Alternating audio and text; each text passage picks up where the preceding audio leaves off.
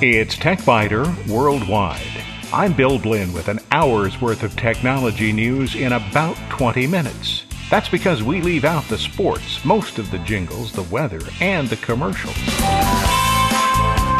Podcast number 327 for the 27th of January, 2013. This week, Newsweek's conversion to an electronic format has been smooth, but for readers, not so smooth. Microsoft's OneNote 2013 turns in an orchestral performance, and in short circuits, borrowing an iPad at LaGuardia, Blockbuster continues to shrink. Snippet becomes Yahoo's latest acquisition, and Google beats the streak.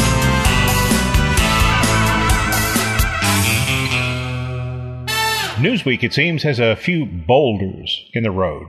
Newsweek has gone all digital, no more magazines. You already know that. This is good, but the transition hasn't exactly been without its challenges. One of the most significant problems so far is the lack of standardization among reading platforms. Newsweek was the first major news publication to exit the print arena. Some might give that prize to U.S. News and World Report, but it was always a weak third place finisher behind Time and Newsweek. So whether you like the change may depend on what device you use to view Newsweek. Because of the current lack of standards, or maybe the current surplus of standards, Newsweek has to offer a lot of options. You can choose the iPad Newsweek app if you have an iPad or the Kindle Fire app if you have a Kindle Fire, or the Nook Reader if you have a Nook or Nook's app for Android, or Zinio's app for the Android, or Nook's iOS app for the iPhone, or Newsweek's interactive web reader for any browser, or Zinio's desktop reader for PCs or Macs, or Nook's Windows 8 app for tablets and PCs. But if you have an original Kindle, forget it. You can't read a subscription purchased from Newsweek there. I tried the web reader, and I didn't much care for it. When I signed up through Barnes & Noble with the Nook Reader app for Windows 8, the process took more than half an hour. And the magazine download took more than an hour, this on a 15 megabits per second connection. Although I'm not a fan of Zinio's interface, in fact, I really don't like it at all, it appears to be the best option available right now. The magazine looks good on the Nook reader, but I can't abide by a system that takes an hour to download what other systems handle in 20 or 30 seconds. The Nook's user interface is better than Zinio's, though, but almost any interface is better than Zinio's. The scroll wheel on the mouse slides from page to page just the way it should. With Zinio, it's necessary to click the right edge of a page to advance. But Zinio offers me the current edition of the magazine, and the Nook is still showing last week's version. Newsweek's publication date is now Friday instead of Monday. The folks at Barnes & Noble might want to take a note of that. If Barnes & Noble updates its upload schedule to match Newsweek's publishing schedule, and if it solves the download problem, they are investigating my report, well, this could be the best platform for reading the magazine because the Nook uses the scroll wheel on the mouse to move from page to page, and I really like that. On a touch sensitive device, you can of course use the standard swipe motions, but I really like reading on a large monitor at the desk. I can place Newsweek on one screen and continue to use the other screen for normal work. In other words, I can read Newsweek and still check my email every now and then. Where was this technology when I was in high school and filling out note cards for the debate team? My monitor is large enough that depending on the viewer I choose, the magazine on screen is as large as the paper version. The Zinio reader on a Windows 8 tablet is frustrating even though some people think that electronic publishing was invented to sell tablets. Because the tablet has a large screen, I had expected Newsweek to look as good there as it did on the desktop. Actually, it does, but getting out of full screen mode can be a challenge. Somebody at Microsoft apparently decided to omit the escape key function from the tablet, and that's exactly what the Zinio reader expects when you want to exit the full screen view to do something else. I thought that the only way to get back to the desktop involved rebooting the computer, and that's not exactly what I'd call good design. As it turns out, though, the Zinio reader does include an icon that returns it to normal view. It's just that it sometimes hides. Besides that, the Zinio display works properly only when it's in landscape mode. The page is distorted in a decidedly amateurish way when I hold the tablet in portrait mode, which is exactly what I'd prefer to do. This clearly is the future of publishing, and soon it needs to become the present of publishing. One might wonder if publishing is the correct term when there is no press. I am assured that it is because publishing can involve any distribution in any medium. And besides, we still dial phones. Anybody who's under about 30 has probably never even seen a phone with a dial. You'll see a photograph on the TechByter Worldwide website that shows the final print version of Newsweek in my hand, and right beside it, one of the first electronic versions of Newsweek on the screen.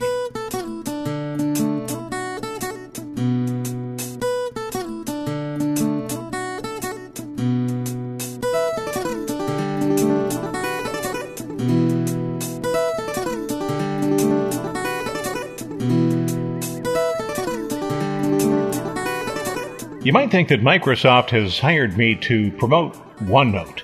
Well, they haven't, but I'm sure a fan of that application. Microsoft made what I consider to be a horrible mistake in some of the earlier versions of Office. OneNote was included only in some of the higher priced editions. Well, now it's finally present in all editions, even the home and student selection. Although Word and Excel are still the best known and most used applications in the Office suite, OneNote is really the hidden gem. And with Office 2013, that's even more true than before. You'll find a little video on the TechByter Worldwide website from Microsoft that shows what's new in OneNote 2013. Among the new features is an OCR function that works more or less like magic. Insert an image, any image, and if there's text in it anywhere, OneNote will recognize it and make it searchable.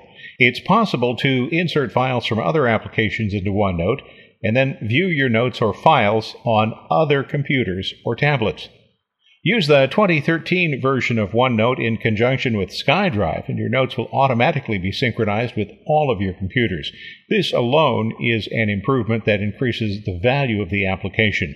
OneNote creates nested layers of information. You start with a notebook. Some of mine include TechByter, personal, and software hints. Then, within the notebooks, you create tabbed folders. My TechByter folder, for example, has configuration settings and program notes. Within each folder, you place pages. Configuration settings has pages that include the settings that I use for Adobe Audition, PowerShell, and Dreamweaver.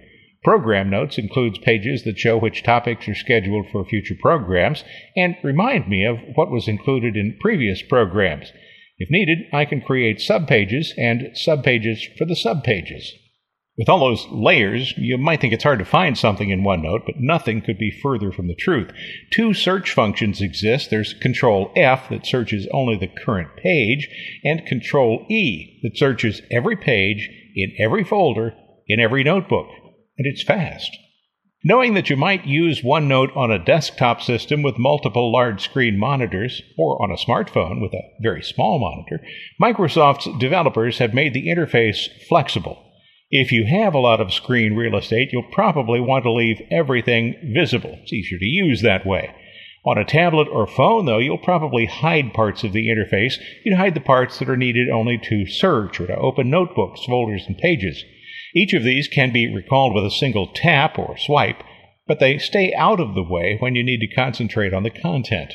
On a desktop or notebook, you'll use the mouse and the keyboard to interact with OneNote, but on any device with either a touchscreen or a digitizing tablet, you have the ability to draw. It's pretty handy. You can use the stylus if you want, but your finger will work too. Draw a diagram or take notes by just printing them on the screen text recognition is surprisingly good, even for my handwriting. The OneNote interface might make you think of Word, but OneNote lacks even basic structured formatting commands. The ability to define paragraph and character styles would be welcome, but that capability has never been present in OneNote. Users can apply tags to any paragraph in a OneNote document. Nine of these can be inserted by using the Control key plus a number, Control 1 through Control 9. That makes the process really fast. The tags may be renamed and the formatting changed. Formatting includes an icon that goes with the tag, text color, and a highlight color. But if you want OneNote to use the same settings on multiple computers, well, then you're going to have to make the same manual changes on each computer. An export import capability would be helpful. But the process of updating the settings really takes only a few moments, and you probably won't be surprised to learn that I maintain a list of my settings for OneNote in OneNote so that I can quickly update any new computer. The concept of saving a note is absent from OneNote. The instant you write something, it's saved, and within a few seconds, any new or updated note will be synchronized to SkyDrive and then to any other computers where you've installed OneNote. I've watched this happen in real time, and the process does take just a few seconds. For computers that aren't currently online, expect the updates to occur the next time you open the application from a computer that has an internet connection.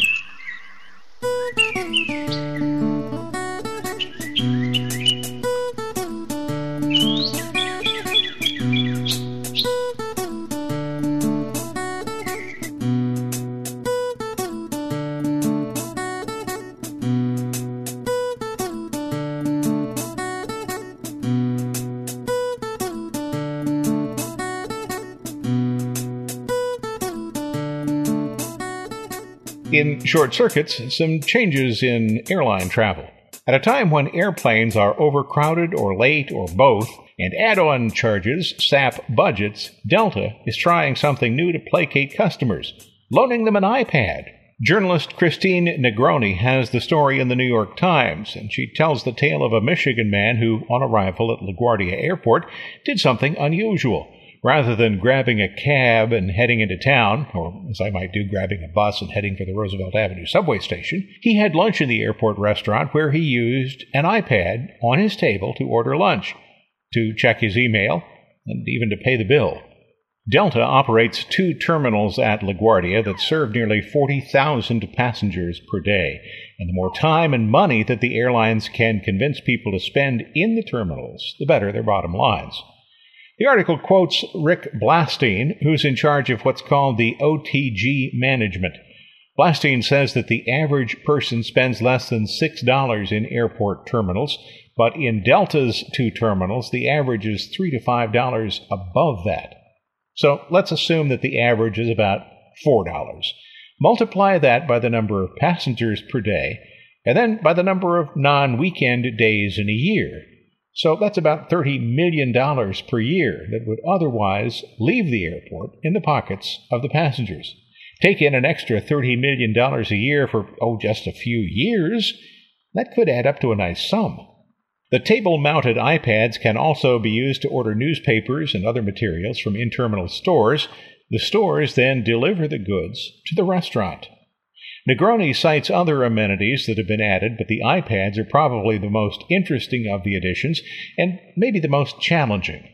Delta seems to have solved the theft problem by making the devices part of the furniture, but undoubtedly a few will go missing over time.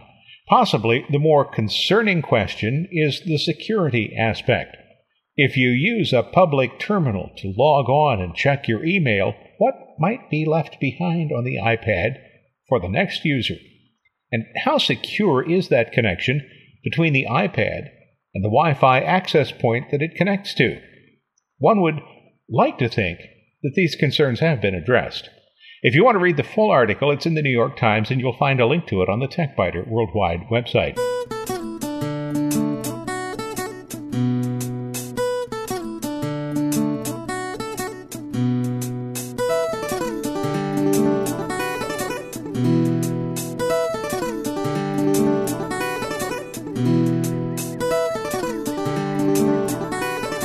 Blockbuster has plans to close about 300 stores throughout the U.S. and cut some 3,000 jobs as the once high flying video rental chain continues to implode.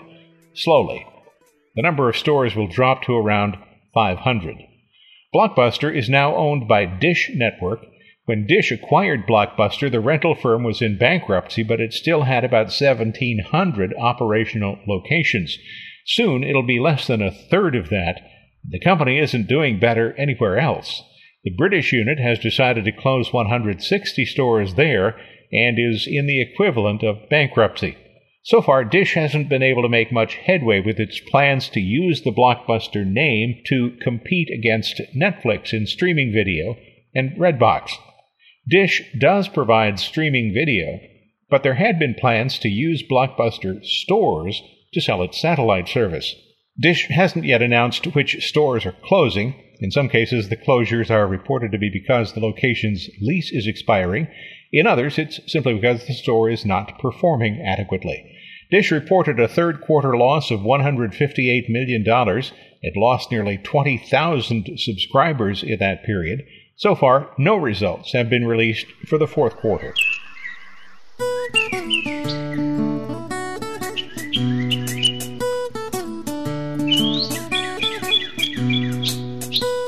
Snipit seems to think of itself as Pinterest for web articles. It's a new company that managed to attract the attention of Yahoo and has now been acquired by Yahoo.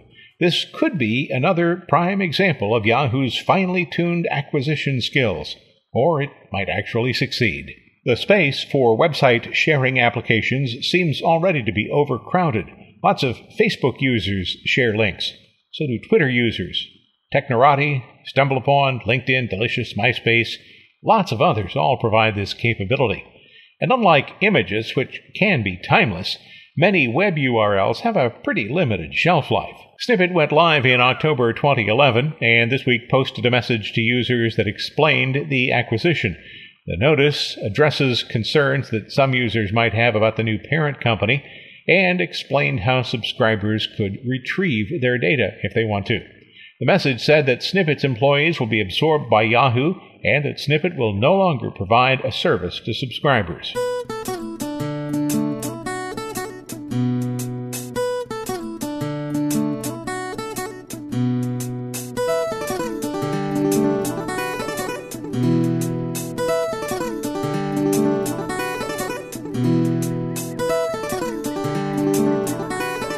Google reported better earnings than expected this week for the fourth quarter. Perhaps more important, though, there were clues that the company has begun to get a handle on how to make money from mobile computing. As a result, Google shares were up about 5% in after hours trading the day after the results were released. In recent months, Google had been reducing staff in the areas that support smartphone and tablet operations. The fourth quarter results pushed Google's annual revenue past $50 billion, and that's a first for the company. As CEO Larry Page called it, not a bad achievement in 15 years. The amount advertisers are willing to pay on a cost per click basis continues to decline, but apparently at a slower rate. A year ago, the price drop was 15% quarter over quarter. This year it was only about 6%. Analysts have been concerned about Google's long term viability. The company hasn't had the success it wanted in monetizing mobile devices, and its core product is still search, as conducted on desktop and notebook computers. The market share for these devices is shrinking, and advertisers haven't been willing to pay as much for ads that are delivered to those small screens. My opinion on that, if anything, the advertisers might consider paying more for ads delivered to mobile devices. If the user is already mobile, that user might be standing right outside the merchant's door instead of sitting at a computer on the other side of town.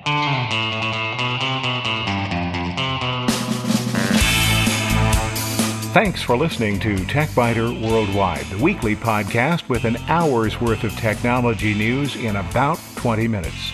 All music on TechByter Worldwide is licensed under the Creative Commons, and information about performers is on the website www.techbyter.com. I'm Bill Blinn, and if you'd like, you can also send me a message from the website. Thanks for listening. I look forward to talking with you again in a week.